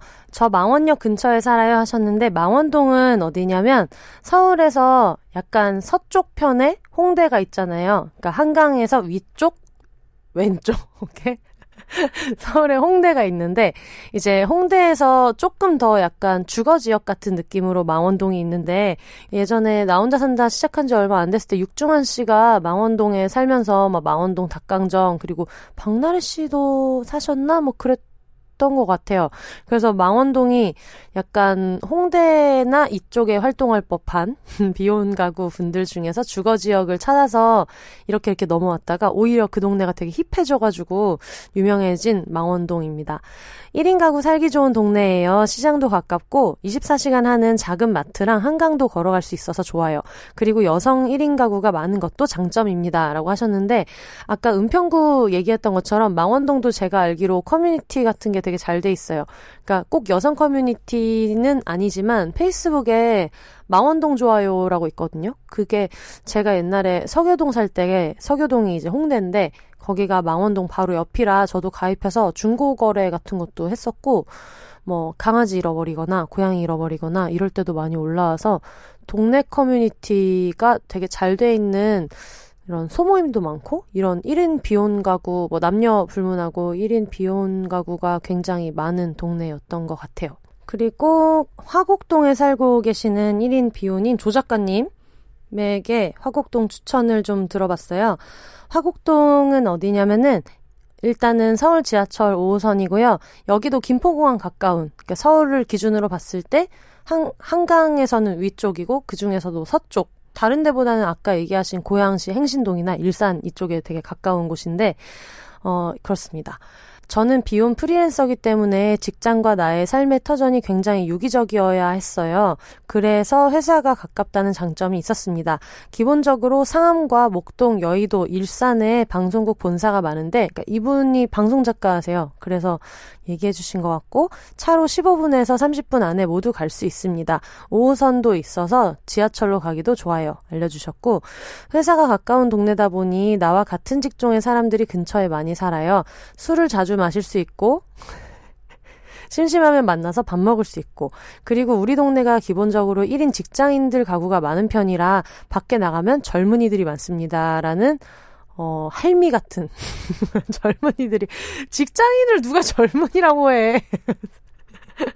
우리 모두 젊은이입니다, 여러분. 근데 너무 이런 직장인이 많아서 젊은이가 많다는 뜻이지, 이거 자체가. 정년퇴임 전까진 젊은이지, 이런 느낌이 들어가지고 하여튼 젊은이가 많아서 좋다고 하시고. 집 앞과 집에서 10분 거리에 술집 골목이 있습니다. 하트, 찍어주셨고 맛집이고 나발이고 술집 많은 게 최고입니다. 라고 해주셨고요. 역세권이다 보니 영화관, 병원, 운동시설 등 편의시설 없는 게 없습니다. 직장인들이 많이 사는 동네라서 할 수 있는 운동 종류도 많아요. 심지어 편의시설 중에서는 공항도 있습니다. 지하철로 10분이면 김포공항을 갈 수 있어요. 음, 아까 행신동 추천해주신 분이랑 비슷한 이야기네요. 집 근처에 방송에도 소개된 맛집이 있고, 아니, 맛집만 한 소리를 이렇게 나눠가지고. 맛집, 맛집 이즈 에브리띵이신 조 작가님의 메시지고요. 나와 같은 직종의 사람들이 좋아하는 맛집도 있고 나만 아는 맛집도 많은데 프랜차이즈도 많습니다. 삶의 만족도가 올라가요. 24시간 영업하는 카페가 있습니다. 방송 작가는 밤에 일할 때가 많은데 집에 있으면 안 하니까 새벽에 박차고 나가서 일할 수 있습니다. 술집이 가깝지만 동네가 조용합니다. 오! 이런 게 진짜 되게 좋은 것 같네요. 술집 많은 동네는 많은데 동네가 조용하다고 언덕도 없습니다. 언덕도 아니면서 집이 뭔가 고립된 느낌적인 느낌으로 조용합니다. 어, 무슨 말인지 모르겠지만 뭐 나에겐 아주 중요하다. 그러니까 그 해방촌이 되게 대표적인 엄청난 달동네예요. 이따 말씀드리겠지만 진짜 언덕이에요. 근데 그렇지 않으면서도 술집이 많고 조용하다. 되게 장점으로 꼽을 만한 것 같네요. 한강도 가깝습니다. 차로 15분이에요. 요즘은 상암으로 출퇴근을 해서 매일 출퇴근길에 한강 드라이브를 즐길 수 있습니다. 나름의 힐링 포인트라서 놓치고 싶지 않아. 점점점 별표 이렇게 찍어주셨어요. 이거 근데 서울에서 한강 가로질러서 자차로 출퇴근하시는 분들은 공감하실 것 같아요. 엄청 치이고 삶에 진짜 치이고 그러고 나서 이제 한강 지나가면 아 진짜 세계에서 손에 꼽히는 예쁜 도시에 사는구나 싶기도 하고 그리고 그냥 자연 광경 같은 이런 반짝반짝하는 크리스마스 장식 같은 그런 온화한 아, 야경에서 느끼는 힐링도 있지만 저는 그냥 아 다들 이렇게 반짝반짝 빛내면서 치열하게 사는구나 다들 바쁘게 사는구나 나만 그런 거 아니구나. 그런 걸 느낄 때도 좋더라고요. 그래서, 음. 네. 얘기를 하다 보니까 갑자기 생각이 났는데, 방탄소년단 소우주에 약간 그런 비슷한 가사가 있었던 것 같아요. 우리 모두는 반짝이는 하나의 별이다. 뭔가 깊은 밤에 더 빛나는 별빛 이런 가사가 있었던 것 같아요. 저는 뭐 거의 이제 세뇌 돼가지고 저희 언니랑 저희 언니가 어, 열심히 짤도 보내주고 노래도 보내주고 뭐 그런 상태인데 소우주 진짜 좋은 것 같아요. 요즘 제가 되게 좋아해서 playlist에 항상 있습니다. 음, 그리고 건물들이 좀 연식이 있는데 그래서 그런지 요즘 닭장 같은 원룸들에 비해서 평수가 좀 넓으면서도 어, 월세가 다른 동네에 비해서 싸다고 하셨어요. 전에 저 서교동 살던 데도 엄청 오래된 원룸이었는데 이게 되게 좋은 게 평수도 좀 넓게 나온 게 있지만 방음이 진짜 다르더라고요. 신축으로 짓는 뭐 오피스텔이나 원룸 투룸보다는 좋은 것 같아요. 근처에 신도시 느낌으로 새롭게 개발되는 신동네 어, 새로운 신조어를 만드셨어요, 지금. 보통, 뭐, 신도시, 뭐, 이렇게, 이렇게 많이 얘기, 뭐, 얘기하시는데, 신동네. 뭐, 슈퍼주니어 신동네는 아닐 거 아니야, 지금. 신동 씨네가 마곡이라는 얘기를 하는 건 아닐 거 아니에요? 신동네, 새로운 동네 마곡이 생겼는데, 거기가 hot place입니다. 서울식물원도 있고, 조만간 대기업 기숙사가 들어온다고 하니까 젊은이들도 많을 거고, 젊은이, 젊은이 매니아. 젊은이 매니아 조 작가님의 메시지예요. 암튼 뭔가 프레시합니다. 여러분 지금 직구하고 있다면 화곡으로 오세요. 이렇게 알려주셨어요. 어, 화곡동 제가 이 조 작가님을 만나러 화곡동에 갔었거든요. 근데 진짜 좋은 게 그 닭도리탕 집이 화곡동에 진짜 맛있는 닭도리탕 집이 있더라고요. 그래서 어 이름을 여쭤봤는데 어딨냐? 차영자 천년 묵은지 닭볶음탕 이름 너무 대단해. 이름 되게 대단하네. 차영자 천년 묵은 닭볶음탕. 묵은지 닭볶음탕이에요. 그래서 저희 캥 작가님의 지론대로 사람 이름이 들어가면 맛없기가 쉽지 않다는 거를 되게 증명하는 것 같네요. 여기 진짜 맛있더라고요.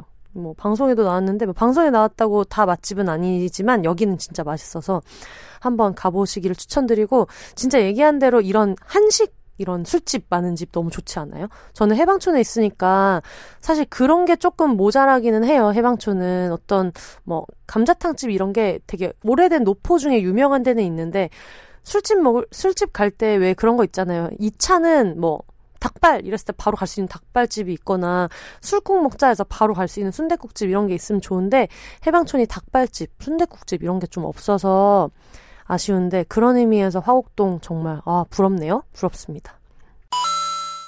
네, 다음으로 람 기자님의 그 집에 대한 애정이 뿜뿜이신 저희 청취자분들은 들어보셨으면 아실 것 같아요. 사회 정도에 한번 나오셨고 저번 주에도 우리가 같이 이야기할 수 있게 옥상을 제공해 주신 집 예쁘게 꾸미고 사는 람 기자님이 후암동 소개해 주셨어요. 어, 후암동은 어디냐면, 그러니까 일단 기본적으로 용산구니까 서울에 거의 딱 한복판, 한강 위에 이제 용산구가 있는데, 거기서, 어, 경리단이 있고, 경리단에서 큰 길을 넘어오면은 해방촌인데, 해방촌이 좀 이렇게 달동네예요. 진짜 산처럼 돼 있어서, 거기서 마을버스를 타고 언덕을 쭉 내려가면은, 해방촌 언덕을 우당탕탕 간 다음에 평지가 나오는데, 거기서부터가 후암동이에요. 그래서 아까 그 말씀 드렸잖아요. 서교동이나 홍대에 사시는 분들 중에서 점점 이게 망원동으로 넘어가서 망원동이 새로운 어떤 힙한 동네로 떠오르고 있다 말씀을 드렸는데 해방촌을 기준으로 한 다면 저는 그게 후암동인 것 같아요. 평지이면서 1인 가구나 아니면 뭐 신혼부부 이런 분들이 많이 사는 주택이나 이런 데가 좀 많고 빌라가 많고 맛집도 점점 더 많이 늘어나고 예쁜 카페들도 늘어나고 있는 그런 동네입니다. 그래서 거기 살고 있는 람 기자님, 얼마 전에 람 기자님 생일이었어요. 람탄절 공개적으로 축하드리고요. 어, 후암동을 선택한 이유는 첫 남친의 집이 여기여서 대학교 때부터 친숙했던 동네였어요. 녹사평역에서 내려서 2번 마을버스를 타고 고바우 슈퍼를 지나서 해방촌 오거리에 늘 내렸었는데 지역으로는 거기가 후암동에 가까웠어요. 여의도 불꽃놀이도 처음 여기서 봤고 남산도 처음 같이 걸어 올라갔고 나에게는 좋은 추억이 많은 동네입니다. 아, 기본적으로 이런 거를 되게 잘 자기 걸로 체화하는 사람들 있잖아요. 뭐 지나간 사람에 대한 막 악만 남아서 막 나는 얘가 갔던 대로는 머리도 되지 않을 거야 이런 분들도 있지만 나한테 남은 좋은 것들은 뭐 그대로 흡수하고 또 지금 좋은 사람 만나고 이런 분들이 있어서 지금 남 기자님도 열심히 연애 중인데 그냥 이런 얘기는 그냥 해도 상관없지 않냐 하셔가지고 어 되게 쿨하고 단단한 멋있는 남 기자님의 선택한 사유를 들어봤고요. 그리고 그런 좋은 기억들을 가지고 있으니 늘 살아보고 싶은 동네 중에 하나였고 마침 해방촌이 그때보다 훨씬 맛집도 많이 생기고 번화해져서 더 관심이 갔어요. 다만 경사 있는 곳을 걸어 다닐 생각에 너무 두려워서 후암동 평지 끝자락을 선택했습니다. 당시만 해도 면적 대비 전월세 가격이 좋은 편이었고 서울 도심 가운데라 차만 있으면 어디 가도 가깝고 도보거리에 맛집이 즐비하고 남산타워의 불빛의 낭만도 볼 수 있어요. 4년째 살고 있지만 여전히 나를 설레게 하는 동네입니다. 라고 얘기해 주셨어요. 음, 그쵸. 후암동이랑 해방촌의 장점 중에 하나는 바로 위에 남산으로 이제 올라가는 길이 되게 잘 돼 있고 남산타워가 보이는 집들이 굉장히 많아요. 남산타워 워낙에 높으니까 뭐 아파트여도 잘 보이겠는데 심지어 주택들이 많기 때문에 저희 집에서도 남산타워 너무 잘 보이거든요. 음, 동네 주민 람 기자님의 후암동 이야기 들으셨고 어, 대망의 해방촌. 대망 해방촌. 일단은 해방촌이 어디인지 정확하게 모르시는 분들이 많으실 것 같아요. 여기가 그냥 사실 해방촌이라는 행정구역 이름은 없어요. 실제로는 용산 이가동에 해당하는 곳이 해방촌이라고 보시면 되고 해방촌은 동네 자체를 먼저 소개를 해드리면 아까 말씀드린 그 남산 밑에 그 서울을 지도를 이렇게 딱 봤을 때 딱 한가운데 용산구에서 남산을 놓고 보면 그 밑에 정말 산밑 동네가 해방촌이고요. 원래는 그 미군 기지가 있으니까 이태원이랑 이쪽에 약간 외국인 상권이 있었잖아요. 술집도 많고 뭐 이런 외국인 상대로 하는 부동산 이런 것들도 많고 이랬는데 한국어가 아직 익숙하지 않은데 한국에서 비즈니스를 하시는 분들 그런 분들이 흘러 들어오기 시작해서 LA 한인타운이나 일본을 좀 아시는 분들은 신호쿠보, 신주쿠 뭐 이쪽을 생각하시면 될 것 같아요. 딱 한인타운 같은 느낌으로 외국인들이 되게 이태원에 많이 있는데, 그러니까 이런 게 있는 것 같아요. 큰 클럽이나 이런 것들은 이태원에 많은데, 이 사람들도 거주를 하다 보니까 그냥 진짜 베드타운처럼 대사관 직원분들 사는 곳이나 이런 데가 좀 많아서 진짜 이렇게 귀여운 카페나 예쁜 집들이 경리단에 많았는데 경리단에서 이제 대로를 하나를 넘어가면 그쪽이 이제 해방촌인 거예요. 해방촌 같은 경우는 좀 특이한 게, 어, 그, 엄청 오래된 주택들이 많아요. 그래서 저희 동네는 아직도 전파사도 있고요. 왜 그 건강원 이런 데 있잖아요. 뭐 호박즙 뭐 이런 거 파는 그런 건강원 뭐 이런 데도 있고 진짜 오래돼서 아직도 차트랑 환자 관리 수기로 쓰시는 그런 옛날 내과 이런 데도 있고 그러다 보니까 할머님들이 엄청 많이 사세요. 그래서 사시는 분들 연령대가 좀 높아요. 예전부터 한 진짜 4, 50년 전부터 사셨을 것 같은 막 화분 같은 거 앞에 엄청 내놓고 키우시는 할머님들이 많으시고 그런 동네가 해방촌이에요. 근데 거기에 이제 외국 사람들도 많이 오고 이러다 보니까 약간 외국인과 할머님, 할아버지들이 되게 많이 사시다가 지금은 해방촌이 또 나름대로 힙하다고 뜨는 바람에 힙스터들이 많이 옵니다. 제 친구 말로는 어, 작가님 해방촌은 그런 것 같아요. 라고 하면서 제 친구가 묘사하기로는 홍대에서 예전에 놀던 힙스터 폐잔병들이 다 해방촌에 간다던데요? 라고 해서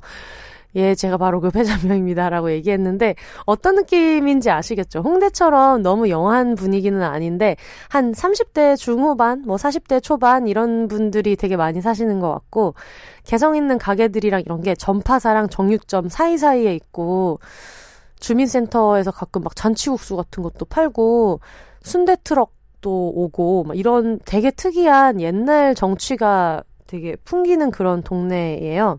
그래서 저는 원래는 전에는 홍대에서 살았었는데 홍대가 정말 영하다 영하다 그렇게 영할 수 없는 거예요. 홍대가.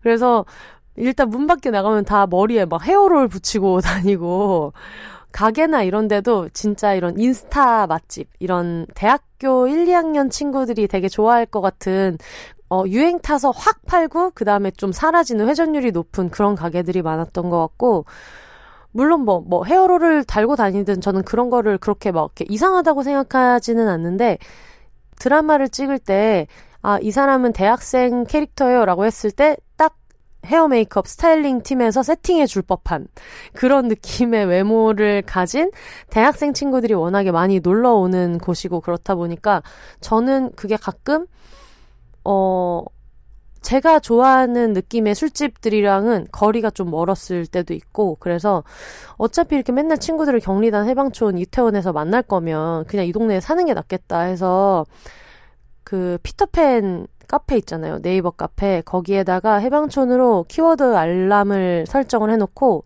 거의 6개월을 찾았어요. 6개월을 찾은 이유는 주차할 수 있는 데가 해방촌이 좀 많이 없어요. 그래서 그런 데를 찾느라고 시간이 좀 오래 걸렸고, 이게 1인 가구의 장점이기도 한 것 같아요.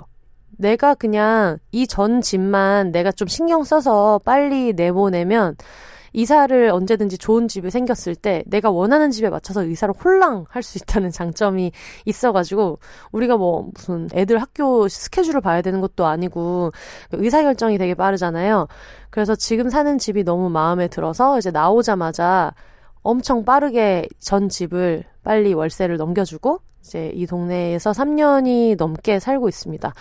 해방촌의 제일 큰 장점은 다양성인 것 같아요. 저는 이게 삶의 질에 엄청난 영향을 미친다는 생각이 드는데 일단 외국인들이 되게 많잖아요. 그러다 보니까 뭐 인종이나 체형이나 그리고 되게 queer friendly한 동네고요. 그런 공연장이나 공연하는 팀들도 많고 그런 게 많아서 되게 다양한 사람들 사이에 있다 보면 내 얼굴이나 뭐 옷이나 몸이나 이런 거에서 되게 자유로워져서 그게 실제로 나중에는 삶의 질에 영향을 엄청 주는 것 같아요.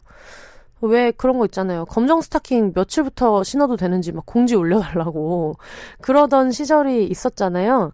그러니까 홍대에 살 때는 물론 제가 그거를 의식하는 게 어떤 저의 어 좀 결함이어서 그랬을 수도 있겠지만 진짜 되게 어떤 표준에 가까운 되게 다수가 하고 있는 특정 스타일링이 있는 동네예요. 홍대는 그랬었는데 해방촌은 워낙에 자기네들 원하는 대로 다니고 그냥 추리닝 입고도 동네 바 같은 데도 막 되게 많이 가고 워낙에 좀 있는 구성 자체가 할머니 제가 말씀드렸잖아요. 할머니, 힙스터, 외국인. 마을버스를 타고 가면 지나가는 사람을 하나씩 세, 세보면 할머니 힙스터 외국인, 외국인 할머니, 할머니 힙스터 외국인 뭐 이런 식이에요 구성이. 그러다 보니 그런 게 진짜 되게 마음에 들었고 어 그래서 약간 사람 사는 냄새가 난다는 것도 장점이에요. 저는 아파트촌에서 살고 싶지는 않았고 언덕이어서 좀 불편하기는 하지만 그래도 다, 단독 주택이 있는 데서 살고 싶다는 마음이 항상 있었어서 해방촌이 그거에 정말 정말 잘 맞는 동네여가지고 지금 되게 만족하고 있고요. 그리고 아까 망원동 좋아요 커뮤니티를 말씀을 드렸는데 해방촌에는 HBC 인포메이션 보드라는 그러니까 영어를 제1 언어로 거의 쓰는 외국인들 커뮤니티가 있어요. 근데 아마 살다가 이사 가는 사람들이 많아서 그런지 몰라도 거기도 회원수가 2만 명이 넘어요. 그래서 거기서 뭐 가구 같은 거, 저 집에 있는 가구도 그 저번에 책꽂이 배송한 이야기 했었잖아요. 그것도 그 동네에서 그렇게 샀고 그리고 그 반려동물 키우시는 분들 있잖아요. 해방촌에 반려동물이랑 같이 갈 수 있는 술집이 되게 많아요. 기본적으로 동네 자체가 그 반려동물한테 friendly한 동네라 바나 이런 데를 갈 수 있는 데가 많아서 동네 친구들이랑 같이 술 한잔 하시기에 되게 좋을 것 같고요. 어, 해방촌에 그런 일이 있어요. 그 개나 고양이를 잃어버리면 해방촌은 비교적 되게 빨리 찾는 편이에요. 서로 잘 챙겨주는 편이어서 제 친구도 펫시터를 항상 하고 있거든요. 친구들 개 산책 시켜주고 막 이런 거를. 그냥 서로 서로 이제 고용하듯이 해가지고 친구들끼리 어디 휴가 가고 하면은 이제 같이 좀 돌봐주고 이런 것도 잘 돼 있고. 그러다 보니까 애가 집에서 키우던 것 같은데 해방촌 어디를 서성이고 있거나 그러면 누가 그 아이를 이제 잘 데리고 있다가 게시물을 올려서 주인을 찾아주기도 하고 아니면은 그냥 어디 어슬렁거리는 애 있는데 주인 있는 애인 것 같다 뭐 그렇게 해주는 경우도 굉장히 많이 있어요. 그리고 굉장히 잘 찾아요. 그 강아지들을 진짜 빨리 찾아요. 엄청. 그래서 예전에 한번 어떤 일이 있었냐면 제가 단골 술집 중에 더 포켓이라고 제 친구가 같이 이제 운영하고 있는 해방촌 칵테일 바가 있어요. 거기 외국인들이 하는 칵테일 바인데 맞은편 편의점에 삽살개가 진짜 큰 삽살개가 혼자 돌아다니는 거예요. 누가 봐도 쟤는 주인 있는 갠데 그래서 어, 쟤, 쟤 근데 본 것 같은데 싶어서 그 해방촌 페이스북 커뮤니티 HBC 보드 거기를 들어갔더니 얘가 어제도 이 누가 잃어버려가지고 지금 쓰레기통 뒤지는 애 얘 어느 집 강아지냐고 누가 찍어서 올려서 주인이 찾아간 앤 거예요. 그래서 어, 이거 얘인 거 아니야? 해가, 해가지고 이제 고민을 하는 동안 제 친구는 술집에 항상 그 강아지 간식을 구비해 놓고 있거든요. 여기 오는 손님들 강아지들도 오케이를 해주면 이제 하나씩 그냥 기분 좋으라고 주기도 하고 그리고 이렇게 가끔 길 잃는 아이들이 있어서 그래서 친구가 간식으로 그 삽살개를 유인을 해서 바 안으로 데리고 들어왔어요. 근데 뭐 손님들은 다 거기가 약간 pet friendly한 데여서 신경을 별로 안 썼는데 그러는 사이에 이제 친구는 친구 애인한테 시켜가지고 집에 남는 하네스 빨리 가져와라. 이거 어떻게 해보자 하고 있고 저는 어제 이런 개를 발견했다고 글 쓴 사람한테 페이스북으로 쪽지를 보내서 어, 우리가 지금 이런 삽살개 똑같이 생긴 애 사진을 보내주면서 이런 애를 지금 포켓에서 같이 데리고 있는데 이 아이가 맞냐 하고 물어보니까 이 사람이 내가 지금 빨리 나가서 같은 애인지 볼게 하면서 엄청 쫓아왔어요. 그래서 이게 바가 규모가 크지를 않으니까 아기가 겁먹은 거예요. 덩치는 엄청 큰데 그래가지고 일단은 손님을 공격하거나 놀래서 그럴 수도 있어서 다시 이제 바 밖으로 내보내서 조그마한 이제 간식 같은 걸 주는데 애가 이제 긴장하니까 그것도 잘 안 먹더라고요. 그래서 저랑 제 친구랑 하네스 들고 온 제 친구 남자친구랑 얘를 흥분시키지 않으려고 뛰지는 못하고 얘가 걸어가는 데를 그냥 살살살 따라갔거든요. 근데 그때 저도 술을 먹고 있어서 다들 손에 맥주잔을 글라스를 든 채로 그 해방촌 뒷길을 계속 이제 살살살 걸으면서 이제 말을 거는 거죠. 저는 한국어로 뭐, 뭐 괜찮아, 괜찮아, 막 이렇게 이렇게 말하고, 제 친구는 막 옆에서 영어로 이제 얘는 미국 애니까 애기 열르고 달래듯이 막 영어로 얘기를 했는데, 항상 해방촌에서 그 아이를 잃어버리면 한국어랑 영어로 말을 걸어봐요. 그래서 반응하는 걸 보면 얘가 외국인이 키우는 앤지, 한국인이 키우는 앤지 알 수 있는데, 뭐, 삽살개니까 그럴 확률이 높긴 했지만, 한국어를 알아듣더라고요. 그래서 괜찮아 했을 때는 한 번씩 쳐다보고, 어, 알았어, 알았어, 이럴 때는 반응이 있는데, 영어로 얘기할 때는 약간 낯설어하고 반응이 없고 이래서, 어, 이 사람 한국 사람이 키우는 개인 것 같다 했더니, 그 옆에 있던 최초로 발견했던 친구가 그개 찾아간 주인 연락처를 알고 있었더라고요. 그러니까 알고 보니까 이 친구가 울타리를 넘어가는 거예요. 그래가지고 그거를 어제 다시 설치를 했나 하여튼 그랬는데 그걸 또 뚫고 넘어간 거예요. 그래서 얘가 이제 나와가지고 얘를 이제 살살살살 몰고 가면서 주인분한테 연락을 했더니 저 끝에 어느 술집에서 키우는 애더라고요. 그래서 거기도 막 이미 찾고 난리가 났고 그래서 저 멀리서 이제 오면서 막 뛰어와서 울면서 막 개 주인분 세 분이 울면서 너 어디 갔었냐고 막 이러니까 또 막 강아지는 막 꼬리 흔들고 울고 불고 막 하면서 그렇게 개를 찾아줬던 기억이 나네요. 그래서 결과적으로는 집이 너무 답답하고 애가 그걸 못 견뎌서 탈출을 했던 것 같다 하면서 되게 마음 아파하시면서 주인분이 이사를 가셨나? 그래서 좀 더 넓은 데서 키우고 계시는 걸로 알고 있는데 하여튼 그런 일이 있었을 정도로 동네 커뮤니티가 잘 돼 있고 어, 할머님들이 많아가지고 그 재래시장 같은 것도 잘 돼 있고 그런 점이 저는 해방촌의 너무너무 큰 매력이에요. 그래서 앞으로도 이 동네에서 열심히 살 생각입니다. 아, 그리고 해방촌 그것도 있어요. 엄청 언덕이니까 땅이 얼어 있거나 이러면 돌아다니기가 진짜 힘들어요. 그래서 저희 어머니 처음에 오셨을 때 아니, 이 언덕에, 이 언덕에 나중에 눈 오거나 그러면 어떡하냐 걱정을 하셨는데, 마을버스가 안 올라오면 진짜 아무것도 못하는 동네예요. 언덕이어가지고. 그러니까 해방촌 중에서도 평지는 있어요. 평지는 있는데, 대부분은 급격한 언덕이 좀 더 비중이 많은 동네라, 어, 실제로 부동산 사이트나 이런 데에도 반지하지만 채광이 좋아요. 이런 말도 안 되는 이야기가 적혀 있는데 그 말이 맞아요. 반지한데 반대쪽에서는 2층이고 막 이럴 정도로 경사가 급해요. 그리고 엄마가 되게 걱정을 많이 하셨는데 기본적으로 해방촌은 새벽 3시에 눈이 와도 4시 반에는 이미 제설이 다 돼 있어요. 워낙 언덕백이고 이런 걸 알고 있기 때문에 그래가지고 그 얘기를 했더니 그게 지금 장점인지 단점인지 모르겠다. 오죽하면 그렇게까지 제설이 되겠냐. 이게 엄청난 고지대라는 얘기 아니냐 얘기하셔서, 음, 맞는 말이야. 이런 생각이 들었고. 그리고 여기가 미군 기지도 있었고 좀 우범지대로 분류가 되던 데다 보니까 보초 서 있는 경찰분들이 좀 많이 계셔서 가끔 이제 모퉁이 돌면 뭐 이렇게 경찰분들 계시고 CCTV 있고 막 이런 데가 있어가지고 이것도 어 이거 장점이라고 하기에는 애초에 동네가 좀 위험하다는 오명이 있었기 때문에 음 돌아가는 시스템이어서 뭐 근데 동네 사람 입장에서는 아무 좋지 뭐 이렇게 좋은 면을 보려고 생각을 하는 거죠. 그리고 또 술집이 많고 막 그랬어서 그런지는 모르겠지만 경찰분들한테 뭐 하나를 신고하면 진짜 빨리 오십니다. 음, 뭐집 밖에 누가 고성방가를 하고 있다 문자로 이렇게 신고를 하면 굉장히 빨리빨리 와주시고 예전에 한번 누가 제 택배를 갖고 간 일이 있는데 좀 정황상 신경 쓰이는 부분들이 있어서 그때도 겨, 경찰이 그냥 곧바로 신고를 했었어요.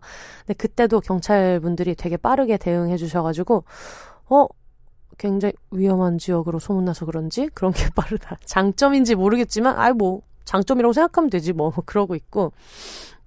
결국은 별일은 없었어요. 근데 하여튼 빠르게 대응해 주셔서 굉장히 좋았, 좋았고, 어, 제가 그 말씀 드렸잖아요. 이게 진짜 속상한 게, 여자가 혼자 살기 안전한 동네는 난 사실 어디에도 없다고 생각한다. 이런 말씀을 드렸는데, 해방촌에 대해서도 그렇게 걱정하시는 분들이 실제로 많다는 거를 알고 있어요. 그리고 그게 거짓말이 아니에요. 진짜 술 먹고 돌아다니는 사람들도 많고 이렇기 때문에 저도 내가 조심하고 싶지 않지만 살아남기 위해서 좀 조심하고 그러고는 있는데요. 음, 이 얘기를 드리고 싶은 게 예전에 제가 역삼동에서 회사를 다닐 때 어, 회사 동료 중에서 어떤 언니가 역삼동에 있는 그냥 되게 유명한 브랜드 오피스텔에 살았어요. 그러니까 거의 아파트 정도 사이즈가 나오는 브랜드 오피스텔이었고 중앙차로 정류장에 있는 주상복합이었어요. 그러니까 강남 중에서도 대로변에 바로 앞에 막 그런 버스 정류장 있고 지하철역 가깝고 뭐 1층에 그런 드럭스토어 있고 막 이런 데 있잖아요. 편의점 있고 뭐 무슨 필라테스 스튜디오도 있고 이런 진짜 전형적인 딱 봐도 저긴 되게 비싸겠다 싶은 지역에 어, 오피스텔에 있었는데, 그니까 그 언니는 이제 집에서 부모님이 지원을 좀 많이 해주셔가지고, 여자애가 이제 혼자 사는데 안전해야 된다 해가지고 이제 거기를 해주셨는데, 진짜 황당한 게, 진짜 여러분 이런 일도 있더라고요. 어, 새벽에 누가 문을 막 너무 미친 듯이 두드리는 거예요. 그래서 왜 이렇게 문을 두드리지 했는데 나가 보면, 어, 여기 아니네. 막 이러는 거죠. 술 먹은 취객이. 그래서 왜 그러지 하고 이제 알고 보니까 이 성매매 중에서 오피라고 있잖아요. 오피스텔에서 성매매를 하는 게 있잖아요. 그러니까 저는 진짜 이, 이 성범죄 관련된 사람들이 일상의 언어를 오염시키는 게 진짜 너무 화가 나는데 언젠가부터 박사 이런 말도 진짜 조심하게 되고 잘 안 하게 되고 막 갓 어쩌고 이런 말도 재미로라도 안 하게 되는 게 일상의 언어를 진짜 그 쓰레기 같은 것들이 엄청 오염을 많이 시키는데 그 중에 하나도 약간 오피스 뭐 이런 오피스텔, 오피 뭐 이런 거인 것 같은데 오피라고 부른다고 하더라고요. 오피스텔에 그냥 가정집처럼 해놓고 거기서 성매매를 하는 게 있는데 강남 지역에 있는 되게 유명하고 비싼 오피스텔에 오피가 엄청나게 많아요. 그래서 누군가한테 뭐 포준지 뭔지 하는 사람한테 뭐 돈을 뭐 돈을 보내나? 하여튼 막 그렇게 하면 몇 호로 가시라고 연락처를 주고 막 이런 식으로 이제 영업이 되는 모양이에요. 근데 그게 이제 언니 옆집이었던 거죠. 그래서 미친놈들 술 취해가지고 이제 제정신이 아니니까 어, 잘못 초인종을 누르고 하는데 그게 막 새벽 2시, 3시인데 이미 막 진짜 발정난 정신 나간 남자들이 와서 그렇게 초인종을 누르고 하니까 얼마나 무서웠겠어요. 그래서 그거를 경찰에 신고를 했대요. 이게 여러 번 하도 그러니까 옆집에 이런 거를 하는 것 같으니 단속을 해라. 그거를 그냥 집에 잘못 초인종을 누른 것만으로 신고를 할 수는 없잖아요.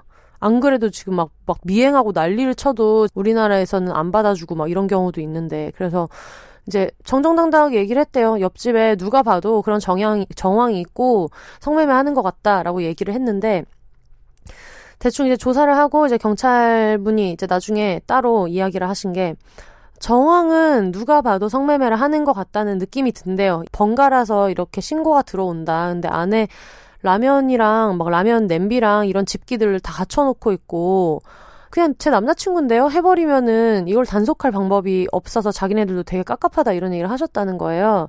그러니까 그게 한 십몇 년 전이니까 뭐 지금은 좀 다를 것 같기는 한데 하여튼 그래서 그러고 나서 이제 그 경찰분이 가시고 나서 이 성구매를 하러 온 성구매가 뭐야 페이 강간이지 뭐 그거를 하러 온 새끼가 바깥에 이제 복도로 나와가지고 그 1, 2, 3, 4, 5, 6, 5 이런 데 다 들리게 쩌렁쩌렁 신고한 새끼 어떤 새끼냐고 막 미친 사람처럼 소리를 지르더래요. 너희 새끼 내가 잡는다고. 그래서 그때 언니가 너무 시겁해서 이런 비싼 오피스텔 이제 안 살겠다. 막 이렇게 이야기를 하면서 집을 다른 데로 옮겼나 아니면 옮길까 고민 중이야. 이렇게 이야기를 했던 기억이 나요. 그래서 뭐 어떤 데는 빌라니까 위험하다고도 하지만 지금 대한민국은 정말 강남역 한복판에 있어도 오피스텔에 있어도 그래도 위험한 일들이 되게 많아가지고 어, 여러 가지 동네 이야기를 많이 들려 드렸는데 그런 부분이 좀 안타까운 것 같아요. 그래서 빨리 상황이 조금 더 좋아져서 어, 혼자 사는 여성분들도 나의 안전 때문에 더 비싼 집을 막 억지로 선택을 해야 된다거나 내가 살고 싶은 동네를 위험 때문에 기피하게 돼서 막 어쩔 수 없이 살게 된, 살지 못하게 된다거나 그런 일들이 좀 많이 없어졌으면 좋겠습니다. 그래서 어디든 뭐 위험 요소는 있지만 그래도 그 안에서 우리가 할 수 있는 스스로를 지키기 위한 일들을 좀 많이 하면 좋을 것 같고 위험한 사람들 있으면 되게 신고 열심히 하면서 어, 지내면 좋을 것 같다 이런 생각이 들고요. 오늘 그래서 위험한 지역들도 사실 많이들 보내주셨어요. 여기는 진짜 위험한 것 같아요 하고 보내주셨는데 어, 또 모르잖아요. 거기에 지금 뭐 집이 안 그래도 안 나가서 고생 중인 어, 비온 분이 또 계실 수도 있고 또 해방촌은 남들이 위험하다고는 하지만 저는 그 나름의 매력을 보면서 잘 지내고 있는 것처럼 누군가한테는 애정 있는 동네일 수도 있고 해서 좋은 이야기를 위주로 오늘 세, 소개를 좀 많이 드렸습니다. 앞으로도 뭐 주기적으로 동네 소개는 하면 좋은 것 같아요. 워낙에 어 이사는 다들 다니시는 거고 동네 분위기도 항상 많이 바뀌니까 어 이야기를 들으시면서 어 우리 동네도 소개하고 싶어요 하는 분들이 계시면은 많이 소개해 주시면 감사하겠습니다. 외국에도 전 재밌을 것 같아요. 뭐 리우데자네이루에 있는 나의 비온 하우스 이런 데 알려 주셔도 정말 좋을 것 같아요.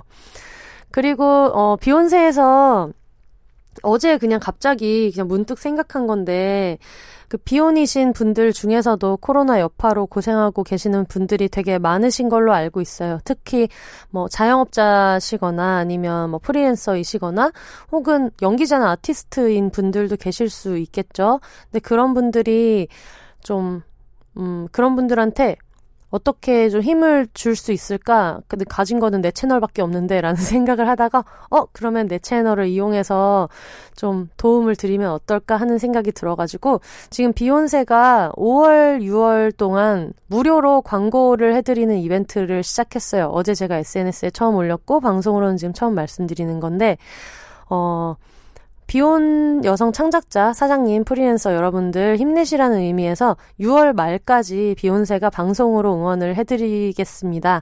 창작물이나 뭐 점포, 앱, 본인 홍보, 뭐 뭐든 괜찮으니까 싱글레이디, 비욘세, 비혼 여성이시기만 하면 돼요. 다짜고짜 홍보 문구를 좀 보내주시면 저희가 최대한 많이 소개를 해드릴게요. 비욘세즈 골뱅이 gmail.com 여기로 자기소개 그리고 홍보하고자 하는 거 소개를 200자 안으로 보내주세요. 근데 이게 무슨 뭐 사실 우리가 면접도 아니고 일부러 그렇게 막 200자 이렇게 딱 맞출 필요는 없는 것 같아요. 이거 또 막 글자 수 세느라고 우리 막 그 뭐지 입사 지원서 낼 때처럼 괜히 또 이거에 너무 에너지 많이 쓰지 마시고요. 자유롭게 자기 이야기를 보내주시면 좋겠는데 사실 저는 최대한 많이 소개를 하고 싶거든요. 그 들어오는 분들을 그러다 보니까 그냥 뭐 이거 이거 팔아주세요 이런 이야기도 좋지만 본인의 스토리도 같이 있으면 좀 도움이 될 것 같아요. 저 요즘에 이렇게 살고 있는데 뭐 이런 계기로 이걸 하기 시작했는데 요즘 너무 힘드네요. 이런 얘기가 조금이라도 녹아 있으면 그냥 일반 광고가 아니라 비혼들 사는 이야기로도 들을 수 있을 것 같아서 음, 점포명이랑 뭐 이런 것들 해서 200자 안으로 혹은 할 얘기가 난 진짜 너무너무 많아서 너무 안 줄여진다 싶으시면 조금 길어도 되니까 보내주시고 SNS 주소도 추가로 보내주시면 저희가 가능한 것들은 같이 소개를 하도록 하겠습니다. 매주 금요일에 제가 읽어드릴 거고요. 음, 신청이 너무 많으면 선별적으로 소개를 해드릴 수밖에 없겠지만 일단은 거의 대부분 다 하는 것을 목표로 하려고 해요. 그리고 어, 보내주시는 것 중에 또, 뭐, 어떤 너무 혐오 표현이 있다거나, 제가 들었을 때, 어, 이거는 조금 소개하기에 마음에 좀 걸리는 데가 있다 하는 게 있으면 선정이 되지 않을 수도 있는데, 그 부분은 좀 감안하셔서 너무 노여워하지 마시고, 어, 그냥, 아, 개인 채널이라 그렇구나 생각하시면서 일단은 보내주시면 좋을 것 같아요. 근데 이게 어제 밤에 공지를 올려가지고, 지금은 아직 그 들어온 분들이 없는데, 비혼 여성분들 홍보를 원하시는 분들 많이 소개글 보내주시고, 그리고 비혼과 관련된 사연이나 방송 후기들은 언제나처럼 비혼세즈 골뱅이 gmail.com, b-h-o-n-s-e-s B-H-O-N-S-E-S 맞죠? 골뱅이 gmail.com으로 보내주시고, 같은 그 스펠링으로 인스타랑 트위터에서도 계정 가지고 있으니까 이쪽으로도 D, DM이나 mention 많이 주시고요. 언급도 많이 해주시면 감사하겠습니다. 오늘 혼자서 얘기를 되게 열심히 했어요. 너무 많이 했어. 되게 너무 보람차. 아, 보람차네요. 보람차입니다. 여러분, 지금까지 많이 들어주셔서 감사하고요. 다음 주 금요일에 다시 만나면 될 것 같아요. All the single lady single people이 말하는 비혼의 세상 비혼세 다음 주에도 재미있는 에피소드로 찾아오겠습니다. 여러분 혼자 사세요. 안녕.